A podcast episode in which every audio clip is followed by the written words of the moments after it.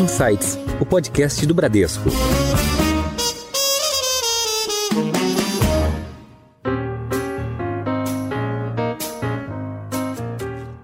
Olá, bem-vindos a mais um episódio do Insights, seu podcast semanal com ideias que provocam um novo jeito de pensar. Eu sou a Priscila Forbes e hoje nós vamos falar sobre ESG. A gente ouve todos os dias essa sigla ESG, que representa os critérios para medir as práticas ambientais, sociais e de governança corporativa das empresas. Mas o que isso significa na prática, para além dessas letras? E como o ESG pode tornar o nosso dia a dia melhor hoje e amanhã? Para saber como o ESG impacta nossas vidas e o que tem sido feito dentro das empresas para guiar estas mudanças, convidamos hoje para o Insights a gerente de sustentabilidade do Bradesco, a Fabiana Costa. Fabiana, bem-vinda ao Insights. Olá, Priscila. Prazer estar aqui com vocês hoje falando desse tema tão relevante e que vem fazendo parte do nosso dia a dia, né? Muito obrigada. Legal. E está conosco também para participar dessa conversa o Márcio Parisotto, que é diretor de marketing do Bradesco. Parisotto, bem-vindo ao Insights. Muito obrigado, Priscila. Olá, Fabi. Obrigado. Super gratidão pelo convite. É muito bom estar aqui, especialmente para discutir e debater um tema tão relevante para o Bradesco, para a sociedade e numa construção muito única, muito diferente, que é esse crossover entre marketing e sustentabilidade e com a presença desse nosso talento, que é a Fabi aqui representando a nossa sustentabilidade. Muito obrigado pelo convite. Então, começando agora com a Fabi. Fabi, a gente fala todos os dias sobre ESG, né? Que, na verdade, em português deveria ser ASG, né, para ambiental, social e governança corporativa. Mas o que isso significa no dia a dia? O que é, de fato, o ESG? Primeiro, assim, é muito bacana assim, ter esse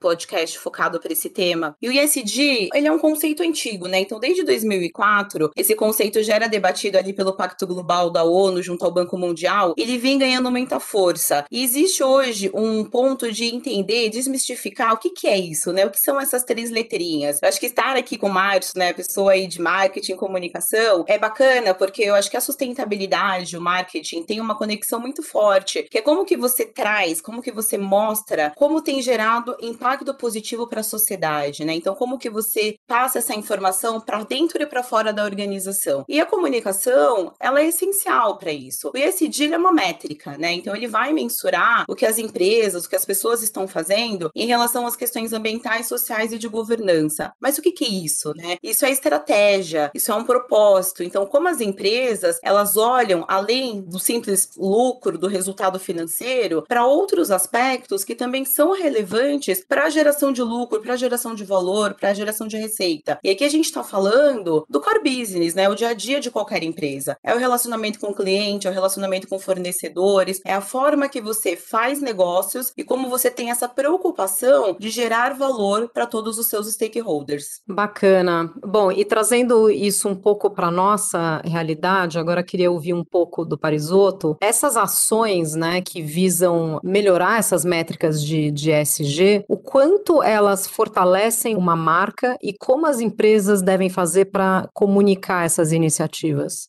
Priscila, é importante demais essa pergunta para uma discussão sobre ESG, né? A Fabi mencionou a importância da comunicação para a sustentabilidade. Não há dúvidas de que a identidade de uma marca e a forma como ela se posiciona sobre temas importantes como esse tem uma grande influência nos negócios e, em última instância, na sociedade, né? Hoje em dia, os consumidores declaradamente ponderam a afinidade com a marca e o seu propósito no processo de decisão de compra de produtos e serviços. O que era já uma tendência, agora passou a ser um pré-requisito. Consumidores e a sociedade, de uma forma geral, em última instância, exigem que as marcas assumam um papel social de impacto positivo, que seja coerente e que seja aderente às suas crenças, aos seus valores. E isso é especialmente importante para uma marca de mais de 26 bilhões de dólares de valor, como é o caso da nossa. A gente fez recentemente uma pesquisa de atributos de marca que nada mais são que aqueles elementos que fazem um consumidor se sentir mais atraído por um serviço financeiro, por uma marca financeira, do que por outro. Para nossa surpresa, pela primeira vez na nossa história, a gente viu o atributo de responsabilidade social superar o de solidez e credibilidade. E olha que a gente está falando de uma marca do segmento financeiro, uma marca tradicional como a nossa. Olha que coisa importantíssima. E para deixar ainda essa equação ainda mais interessante, é importante sempre lembrar que cada vez mais o público percebe que quando a comunicação não é genuína. Aliás, esse mesmo público está disposto até a pagar um prêmio por essa verdade, por essa consistência. Em termos de América Latina, a gente fez um painel sobre sustentabilidade algumas semanas atrás aqui. A gente recebeu um dado ali de que 56%, olha que potente isso, gente, 56% dos consumidores declaram ter maior inclinação para o consumo de um produto da Amazônia se esse produto vier acompanhado de um selo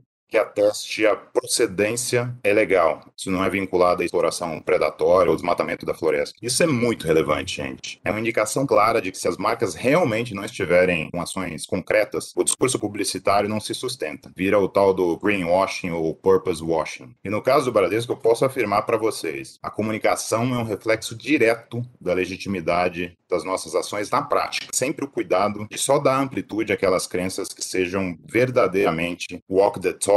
Pode chamar isso como a gente quiser. O fato é que a comunicação eficiente é aquela que representa a verdade da marca. Temos uma extensa agenda, que aliás pode ser conhecida no site bradescosustentabilidade.com.br, que lastreia, que dá fundação a toda a nossa comunicação. E mais importante, que nos permite comunicar de uma forma transversal, nas diversas campanhas, nas diversas comunicações, sejam elas institucionais ou de negócio. Assim como na inovação, Priscila, ESG para a gente é um mindset, é um estado de espírito. Portanto, a gente busca sempre tê-lo presente da forma mais natural na nossa comunicação, sem ações pontuais, sem espasmos de momento, mas intimamente ligado a tudo que a gente faz e, consequentemente, comunicamos.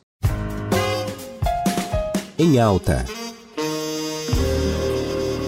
Fabi, o Parisotto falou bastante aqui da questão da Amazônia, então queria pegar esse gancho até para dar alguns exemplos práticos, né, de iniciativas do banco em cada uma das três vertentes, de cada uma das três letras, né? Então, na parte ambiental, por exemplo, o banco é signatário do Pacto pela Amazônia, né? Na questão social, eu acho que um exemplo muito bom é a Fundação Bradesco, né, que tem um trabalho muito importante e também todo o trabalho dentro do banco é no sentido da diversidade, né, do corpo de colaboradores do banco, e na governança o tratamento equitativo e transparente com os acionistas, né? Você pode falar um pouquinho mais sobre cada uma dessas grandes vertentes? Essa pergunta é ótima, porque eu acho que o grande desafio hoje, quando a gente fala de ESG, é conectar isso às iniciativas de uma empresa. Quando a gente olha para o Bradesco, o ponto que o Márcio trouxe, né, da gente comunicar o que é genuíno, o que faz parte da estratégia, é exatamente isso, né? O ESG, ele é uma mensuração, mas o Bradesco ele tem uma agenda de sustentabilidade de muito longo prazo, né? Eu acho que isso vem com a própria criação do banco. O banco nasce com esse propósito de contribuir com o desenvolvimento sustentável e ao longo desses últimos anos vem empreendendo esforços para fortalecer essa agenda, mas principalmente para se tornar uma agenda estratégica. Quando a gente olha hoje para os pilares ESG, dentro da agenda ambiental, o Bradesco ele tem um protagonismo na própria agenda de mensuração da sua emissão de carbono, né? Então, nós somos um dos primeiros bancos a começar a inventariar os gases de efeito estufa da nossa operação, e hoje somos carbono neutro, a gente neutraliza 100% dessas emissões. Esse ano também nós aderimos ali junto ao NEPFI o compromisso de net zero, né, porque a gente como banco, nós temos o compromisso de também engajar os nossos clientes nessa transição. Como é que a gente engaja e fomenta essa agenda de mudanças climáticas para que os nossos clientes também possam começar a olhar para os portfólios dele e fazer essa transição? Então acho que nós temos várias iniciativas, né, com o objetivo de mensurar, entender qual que é o impacto que a gente tem nessa agenda de mudanças climáticas, vários compromissos públicos assumidos, né, junto à própria UNEP-FI, ali o braço financeiro da ONU. Quando a gente olha para o pilar social, o mercado hoje ele discute muito o S do ESG como uma agenda que até então era muito conhecida como uma agenda de investimento social privado. Mas para o Bradesco, essa é uma agenda que a gente está falando de pessoas, né? Eu acho que é uma agenda que é o nosso principal ecossistema, porque como banco, como empresa, eu preciso de pessoas. Então, dentro do nosso S, eu tenho todos os nossos programas de RH. Então, acho que dentro agora da pandemia, nós tivemos muitos programas ali voltados, né, para a saúde mental, para o bem-estar do nosso colaborador. Isso é ESG, é a forma como eu trato, né, e como eu promovo ali uma melhor condição de vida e de saúde para os meus colaboradores. Eu tenho todo um trabalho feito com a minha cadeia de fornecedores. Então, a gente tem aqui critérios, né, ESG, socioambientais, para avaliação e contratação dos nossos fornecedores. E eu acho que a Fundação Educação é um projeto de muito orgulho, então o Bradesco ele tem esse projeto há muitos anos. Educação é a base, né? Então, quando a gente fala em desenvolvimento sustentável, promover educação é vital para essa agenda. Eu acho que a Fundação ela reflete muito esse braço do S do ISD do Bradesco. A agenda de governança, ela é muito mais que só a governança corporativa, é onde nós temos ali ética, compliance, nossos programas de integridade. Então, ali na agenda de governança, tá como a gente tem promovido os nossos negócios, inclusive a agenda de negócios sustentáveis, finanças sustentáveis, como a gente trabalha esse engajamento com os nossos clientes. Eu acho que o ISD, ele tangibiliza o que é propósito para o Bradesco, que a gente vem empreendendo na nossa estratégia e, como o Márcio trouxe, assim, feito de forma genuína e levando essa comunicação para os nossos clientes e com todos aqueles que a gente se relaciona. Qual que é o valor do Bradesco, né? Uma marca é avaliada por pessoas. Então, essa avaliação positiva que nós temos da nossa marca, ela reflete a forma como nós estamos tratando essas pessoas e é refletido pelo propósito que a organização tem.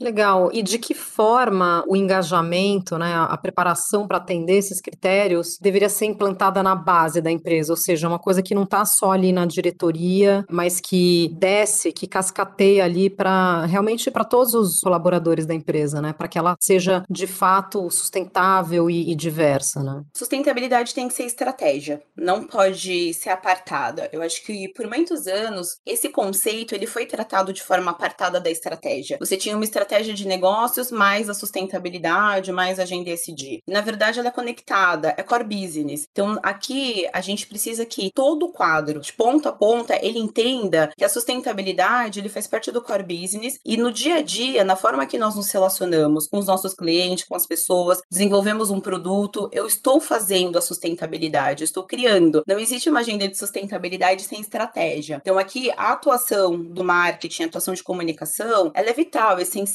porque são essas conexões que vão nos ajudando a traduzir o conceito e levar para a prática ali no dia a dia das pessoas, para que eles possam entender que eles estão contribuindo com essa construção estratégica e o resultado da marca, o resultado da sustentabilidade. Quando nós somos bem avaliados num ranking SD, como temos uma avaliação positiva no Dow Jones, no ISE, no rating, ou até com os nossos investidores, isso reflete todo o engajamento e o trabalho que é realizado por uma organização, que é por todos, né? Então, desmistificar o que é a sustentabilidade, o que é o ISD, é vital e essencial para que essa estratégia ela possa ser realizada e transmitida para fora. Voltando aqui com o Parisoto, você falou um pouco lá atrás sobre greenwashing, né? Que é aquele ESG para inglês ver, né? Aquele ESG mais oportunista, né? A gente vê algumas empresas aproveitando algumas datas, sei lá, a gente poderia citar aí o Dia do Meio Ambiente, né? O Dia da Terra. A gente vê algumas empresas, assim, se pintando de arco-íris ou se pintando de verde, mas quando você vai ver, assim, na prática, no histórico delas, não tem realmente políticas ou ações, né? Em favor desses temas, né? Então, como separar o joio do trigo, né? E como ter certeza que esses critérios realmente fazem parte do propósito da empresa, né? E não só de algumas épocas onde aparece mais. Bom, Pri, essa é a grande reflexão, é a reflexão talvez mais importante quando se tem a discussão sobre até que ponto a comunicação tem que escancarar e externar temas sensíveis como esses, né? E você disse aí na tua pergunta, assim como a Fabi também mencionou, as marcas, em especial aquelas de maior musculatura como o Bradesco, tem a responsabilidade de promover essa reflexão, de gerar conversas e principalmente de liderar, mas por exemplo, e não apenas por discurso. Inclusive tem muita gente que nos procura aqui no banco e nos questionando sobre os motivos pelos quais, por que o Bradesco pauta na sua retórica publicitária esses temas mais sensíveis, como racismo, como desigualdade de gênero, temas relacionados ao preconceito. E essa resposta, eu preciso dizer, é super clara pra gente, porque essas temáticas, gente, dialogam diretamente com o propósito que é essencial à nossa marca. Sempre essa palavrinha, propósito, talvez seja aí o segredo ou a melhor forma de se mensurar e de se avaliar o quanto uma mensagem publicitária é oportunista ou genuína e verdadeira. Afinal de contas, o nosso quadro de funcionários é diverso e da mesma forma é a nossa base de clientes. Portanto, não tem nada mais genuíno e natural que essa diversidade seja estampada de forma consistente nas nossas comunicações. Como da mesma forma é o nosso propósito promover mobilidade social e para refletir, as nossas comunicações acabam sendo sempre marcadas por uma postura empática, de fato nos colocando nos lugares das pessoas, da sociedade, de uma forma sensível, especialmente agora durante a pandemia, onde a gente coloca sempre as pessoas, as suas angústias, suas incertezas no centro da nossa narrativa, no centro do nosso storytelling. Essa é a nossa verdade, essa é a verdade do Bradesco e, portanto, é legítimo que a gente assim o comunique. A nossa publicidade se propõe a apresentar um banco que, de fato, está do lado dos brasileiros, que, de fato, busca trazer soluções financeiras para ajudá-los em toda a sua jornada, em cada etapa das suas vidas, em cada necessidade. E isso não é uma atitude atrelada a uma data comemorativa, como você disse, ou a um movimento específico e pontual de negócio, de forma nenhuma. É uma construção perene, contínua, baseada nos nossos valores que não vêm de hoje.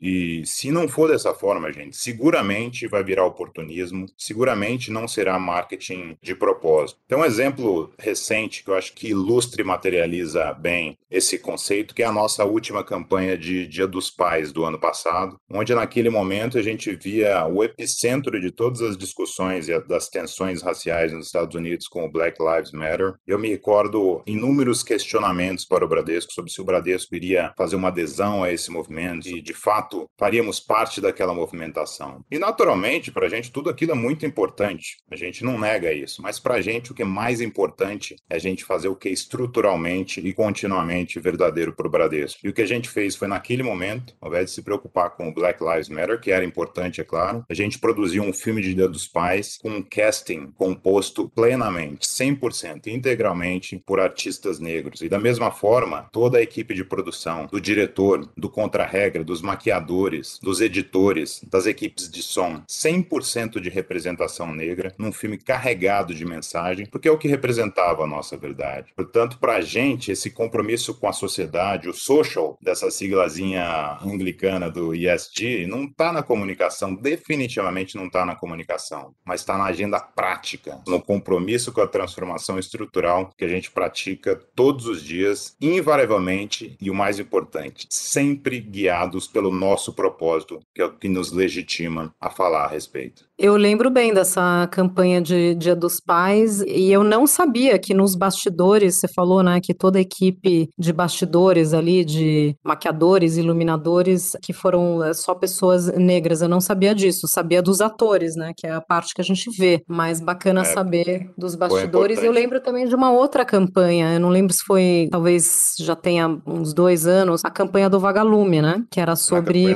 o respeito às diferenças, né, era o vagalume que não acendia, né, ele tinha uma deficiência e aí ele interagia até com uma criança que era portadora de síndrome de Down, né? Verdade, e o lema da campanha era brilhe do seu jeito, que era isso, abrace as diferenças, né? Exatamente, sua memória está excelente, Pirina. Inclusive, não apenas nesse filme, né, essa saga dos vagalumes, na verdade, foi uma trilogia, né, nos últimos 3 anos. As nossas campanhas de final de ano tiveram esses simpáticos vagalumes e todos eles, invariavelmente, com o compromisso nosso de ter representatividade plena da sociedade, de minorias e das maiorias minorizadas, como a gente gosta de definir por aqui, né? Que tivessem sempre essa representação e essa inclusão natural e genuína na jornada de vida de qualquer pessoa. Você mencionou aí da vagalumezinha que tinha uma deficiência, obviamente alusivo ao universo de pessoas com deficiência, o próprio Vitinho, portador de síndrome de Down, primeiros personagens da primeira edição também, representantes LGBTQ, nesse último com a presença super simpática também do seu Oswaldo, com a preocupação da representação da classe de idade mais avançada. Essa, inclusive, que naquele momento era quem era mais impactada pela reclusão e pelo isolamento da pandemia. Não, é muito bonitinho os vagalumes.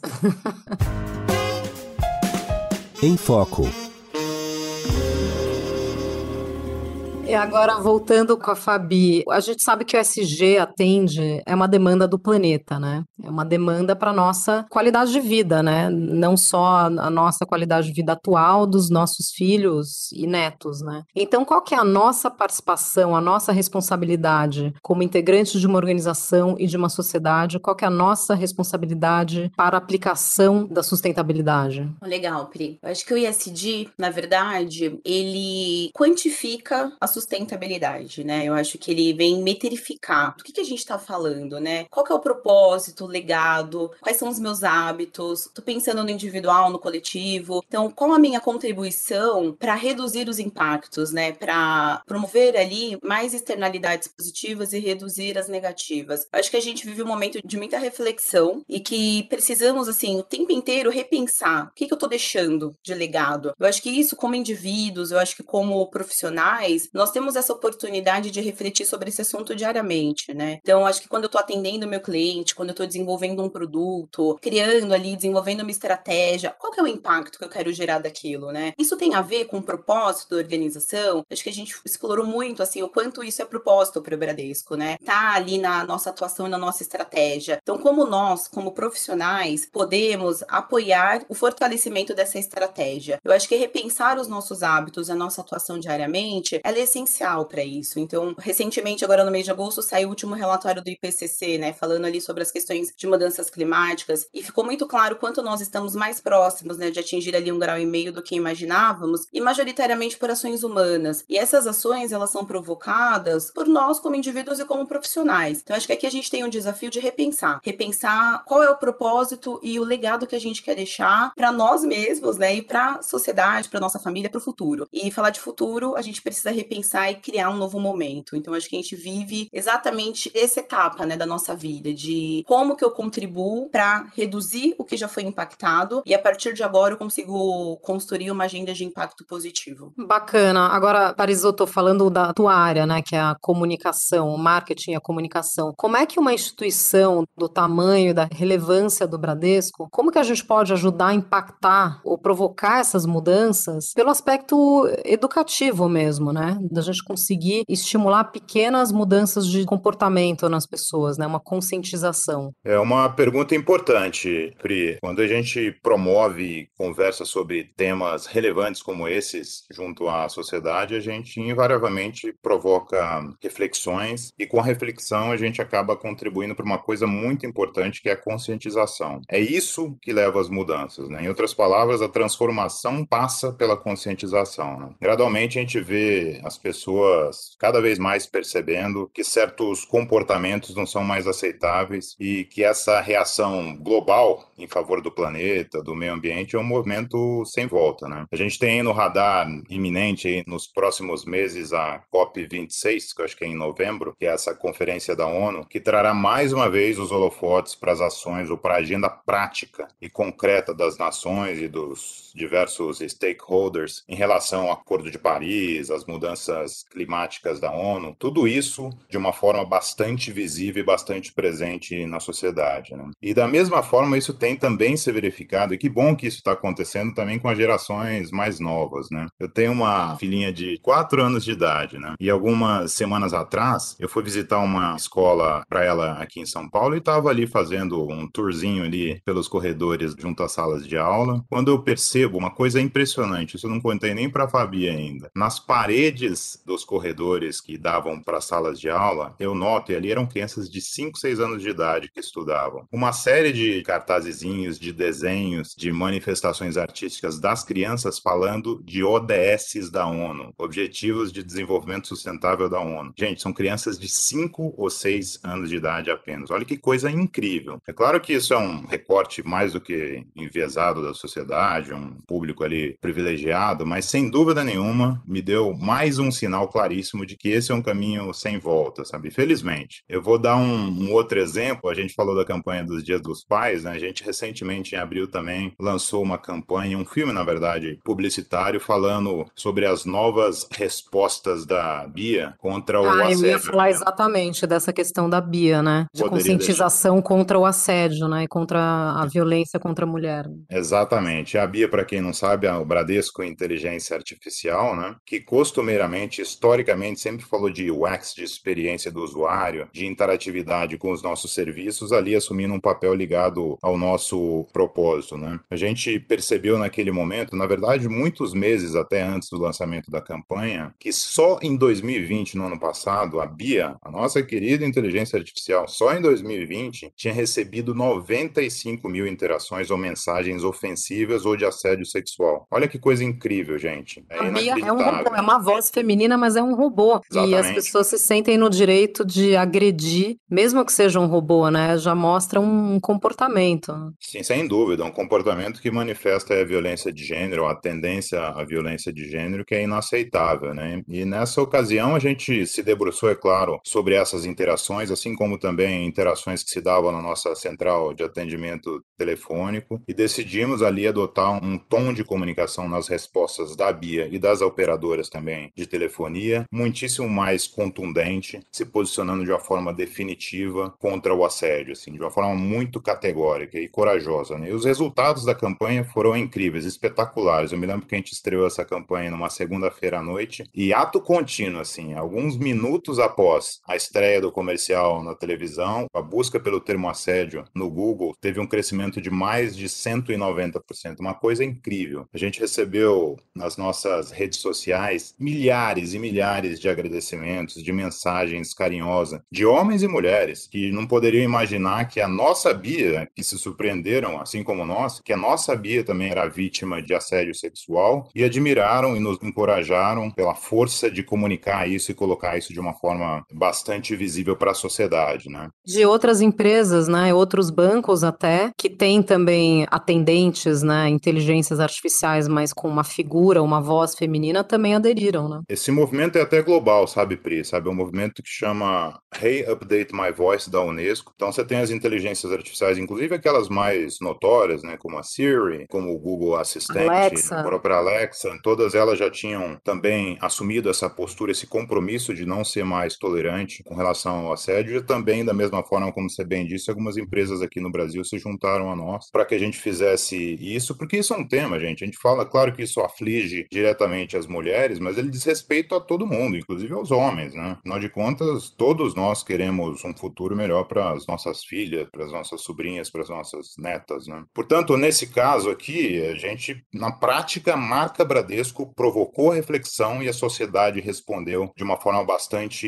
importante, que eu acho que com essa resposta, com essa mobilização, com essa conscientização, acho que vem a mudança de comportamento, sabe? Acho que é somente assim, com esse processo gradual, né? E por se tratar de uma mudança cultural, é claro que esse horizonte de mudança acaba sendo um pouquinho mais alongado, né? Afinal de contas, são temas que estão arraigados aqui no nosso comportamento, mas o importante, gente, o mais importante é que essa agenda avance com coragem, com atitude, sem medo, sem hesitação para retroceder. A coragem de uma marca que tem penetração em todos os segmentos da sociedade como a nossa, disposta, inclusive, a lidar com algum tipo de manifestação reacionária ou contrária. Não tem problema nenhum. Afinal de contas, isso está intrinsecamente ligado à nossa crença de diversidade e inclusão. E nessa parte da comunicação mais inclusiva, o que eu tenho notado e que a gente pode citar aqui também, a questão dos posts, né, do banco, de diversos segmentos no banco, nas mídias sociais, eles têm aquele dispositivo para cego ver, né? E também a gente sempre utiliza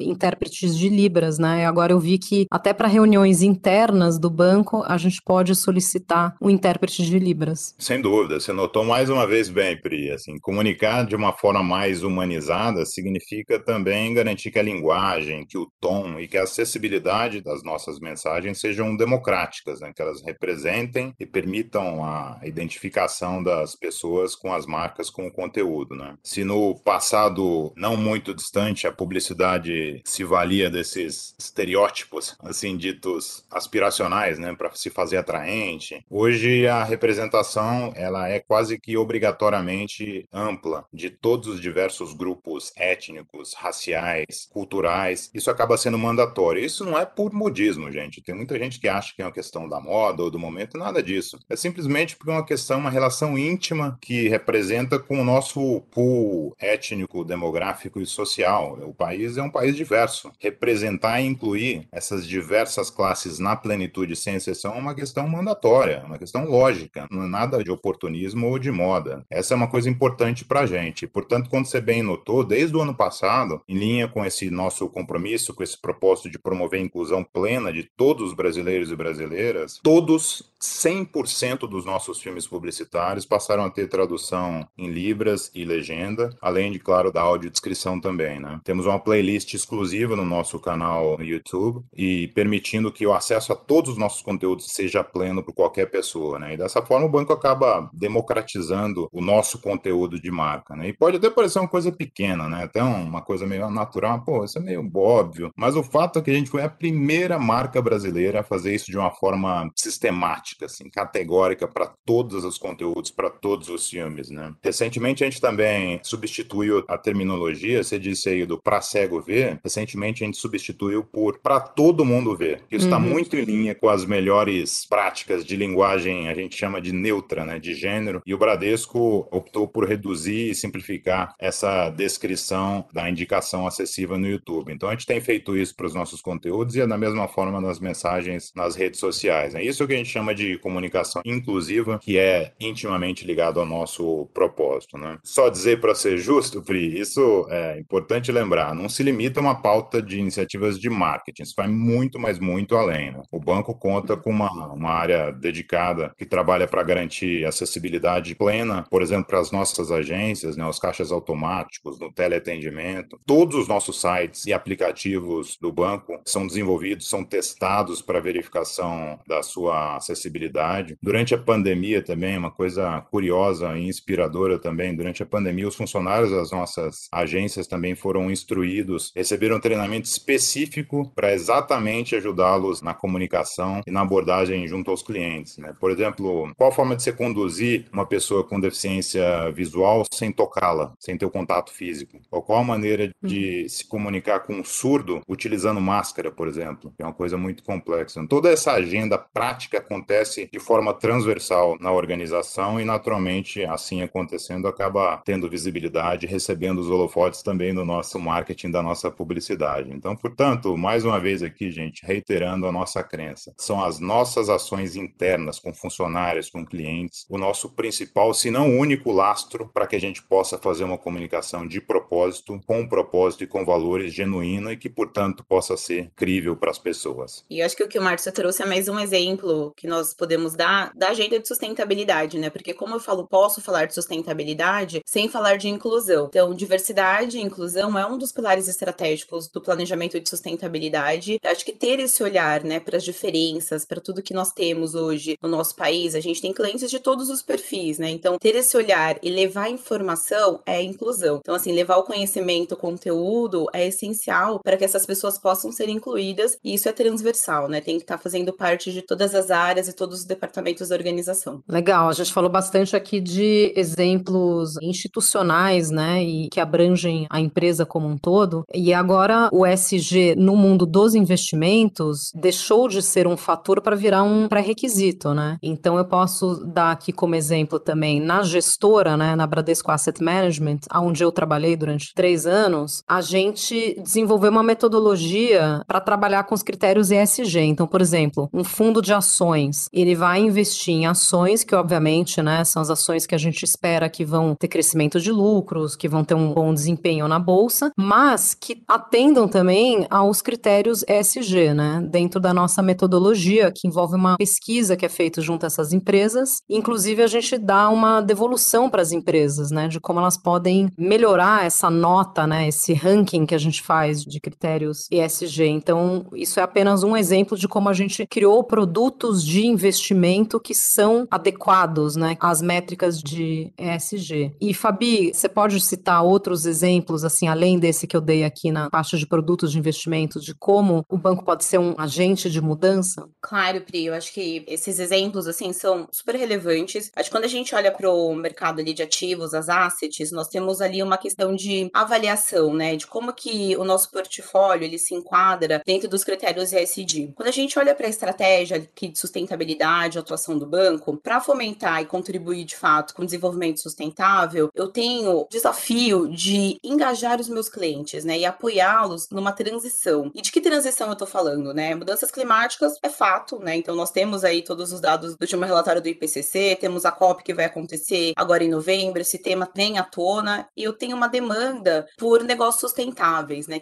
que é isso? Que são negócios que eu possa ter menor impacto. Então aqui a gente tem, quando a gente olha para o nosso portfólio portfólio de produtos, mas principalmente serviços, como eu oriento e engajo os meus clientes para que eles façam também essa transição, para que eles olhem, né, para dentro do core business deles e entendam como eles possam melhorar as práticas, se tornar mais sustentáveis, e nós como banco, como podemos fazer esse financiamento, né? Então aqui a gente tem atuado muito no engajamento dos clientes, na agenda de negócios sustentáveis. Recentemente o banco, né, ele divulgou a meta de 250 bi para negócios sustentáveis, em linha com os ODSs e Acordo de Paris. Fico muito feliz de saber, né, que na escolinha lá da Filha do Marte eles já estão estudando a questão dos ODSs. Eu acho que é uma simbologia para as crianças, é algo que mostra assim, essa preocupação com o todo, com o planeta, essa preocupação de não deixar ninguém para trás. E quando a gente olha para uma agenda de desenvolvimento sustentável, para uma agenda de desenvolvimento econômico, nós estamos falando de elementos vitais, né, para o business, para a economia. Então, os recursos naturais, eles são essenciais para que os setores produtivos continuem ali produzindo, fazendo parte ali da economia. Isso gera emprego, isso gera inclusão. Então, como a gente apoia esse financiamento? Então, acho que o grande desafio, assim, olhar para frente, olhar para essa agenda de propósito, é a gente trabalhar no engajamento e na transição desses clientes. Então, acho que talvez não só avaliar quais são as práticas, mas junto com eles, desenhar essas práticas.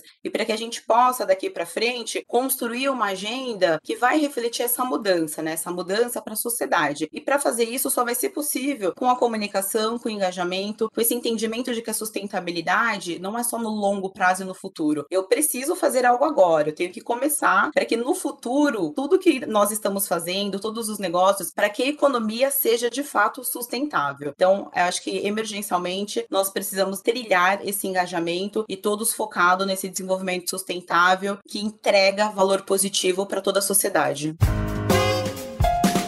Seu guia.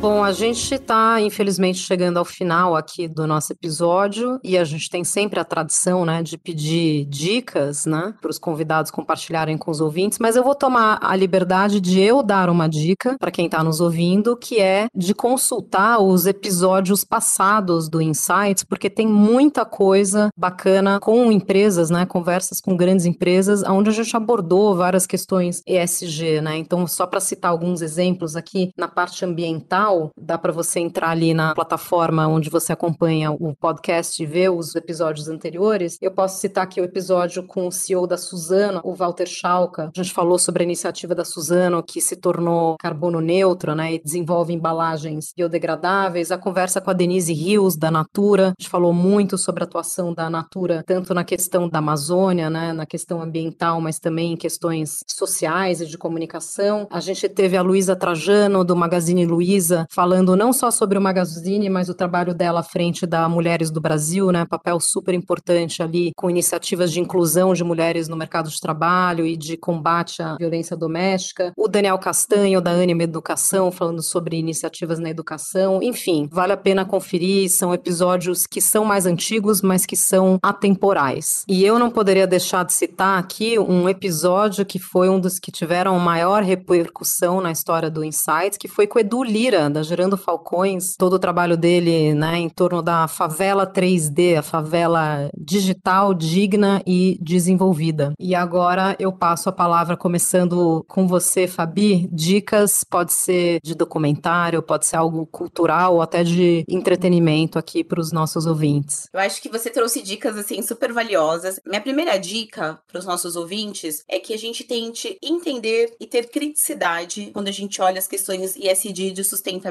Então, sempre que for fazer uma leitura ou assistir, ver um documentário, procurar entender, assim, qual é o valor, qual que é a mensagem que aquilo tá me passando, né? Tem alguns documentários, assim, que eu gosto bastante, mas tem o Minimalist, tem um Presente para a Prova de Futuro, e tem um livro que eu gosto, que é Stakeholder Capitalismo, do Klaus Schwab, que eu acho que eles são contrapontos, né? A gente tem ali essa questão de olhar através desses documentários e nos questionar o que realmente é essencial, e tem aí economistas, grandes players do mercado, falando do que é um capitalismo de propósito. É possível, né, termos os dois? Eu acho que certamente, quando a gente fala de ter a sustentabilidade na estratégia, essas questões ESG integradas, né, à nossa atuação, é justamente promover isso, né? É promover o propósito. Isso só vai ser possível se todos entenderem o que é o ESG, o que é a sustentabilidade, e cada um de nós fazer a nossa parte como pessoas, seres humanos que somos, e como profissionais, trabalhando com esse propósito de contribuir com algo que é muito muito maior do que o nosso dia a dia, né? Contribuir com o legado e com as gerações futuras que hão de vir. Legal. Parisotto, compartilha aqui as suas dicas, por favor. Claro que sim. Esse é um momento mais do que especial. Eu adoro esse momento. Para alimentar a minha lista de consumo de conteúdo, sempre é um momento muito especial para mim. Mas super obrigado pelo convite. Foi um prazer estar com vocês aqui hoje, em especial com essa moça. Eu disse que eu sou fã do Insights, mas também sou fã dessa moça, Fabi. Sempre um prazer estar com ela e ouvi-la falar também. Já que a gente está num podcast, Pri, eu vou me permitir indicar também um podcast que é uma série do Spotify, que a Michelle Obama fez durante a pandemia, né? Ela explorando as relações, ela com aquela articulação, aquela eloquência inspiradora dela, explorando as relações de membros da mesma família, do mesmo círculo de afeto, e principalmente a administração desses conflitos que são inevitáveis nas relações humanas, inclusive entre famílias, né? Então foi extremamente inspirador para um momento de tanta discórdia, muitas vezes até em grupos de WhatsApp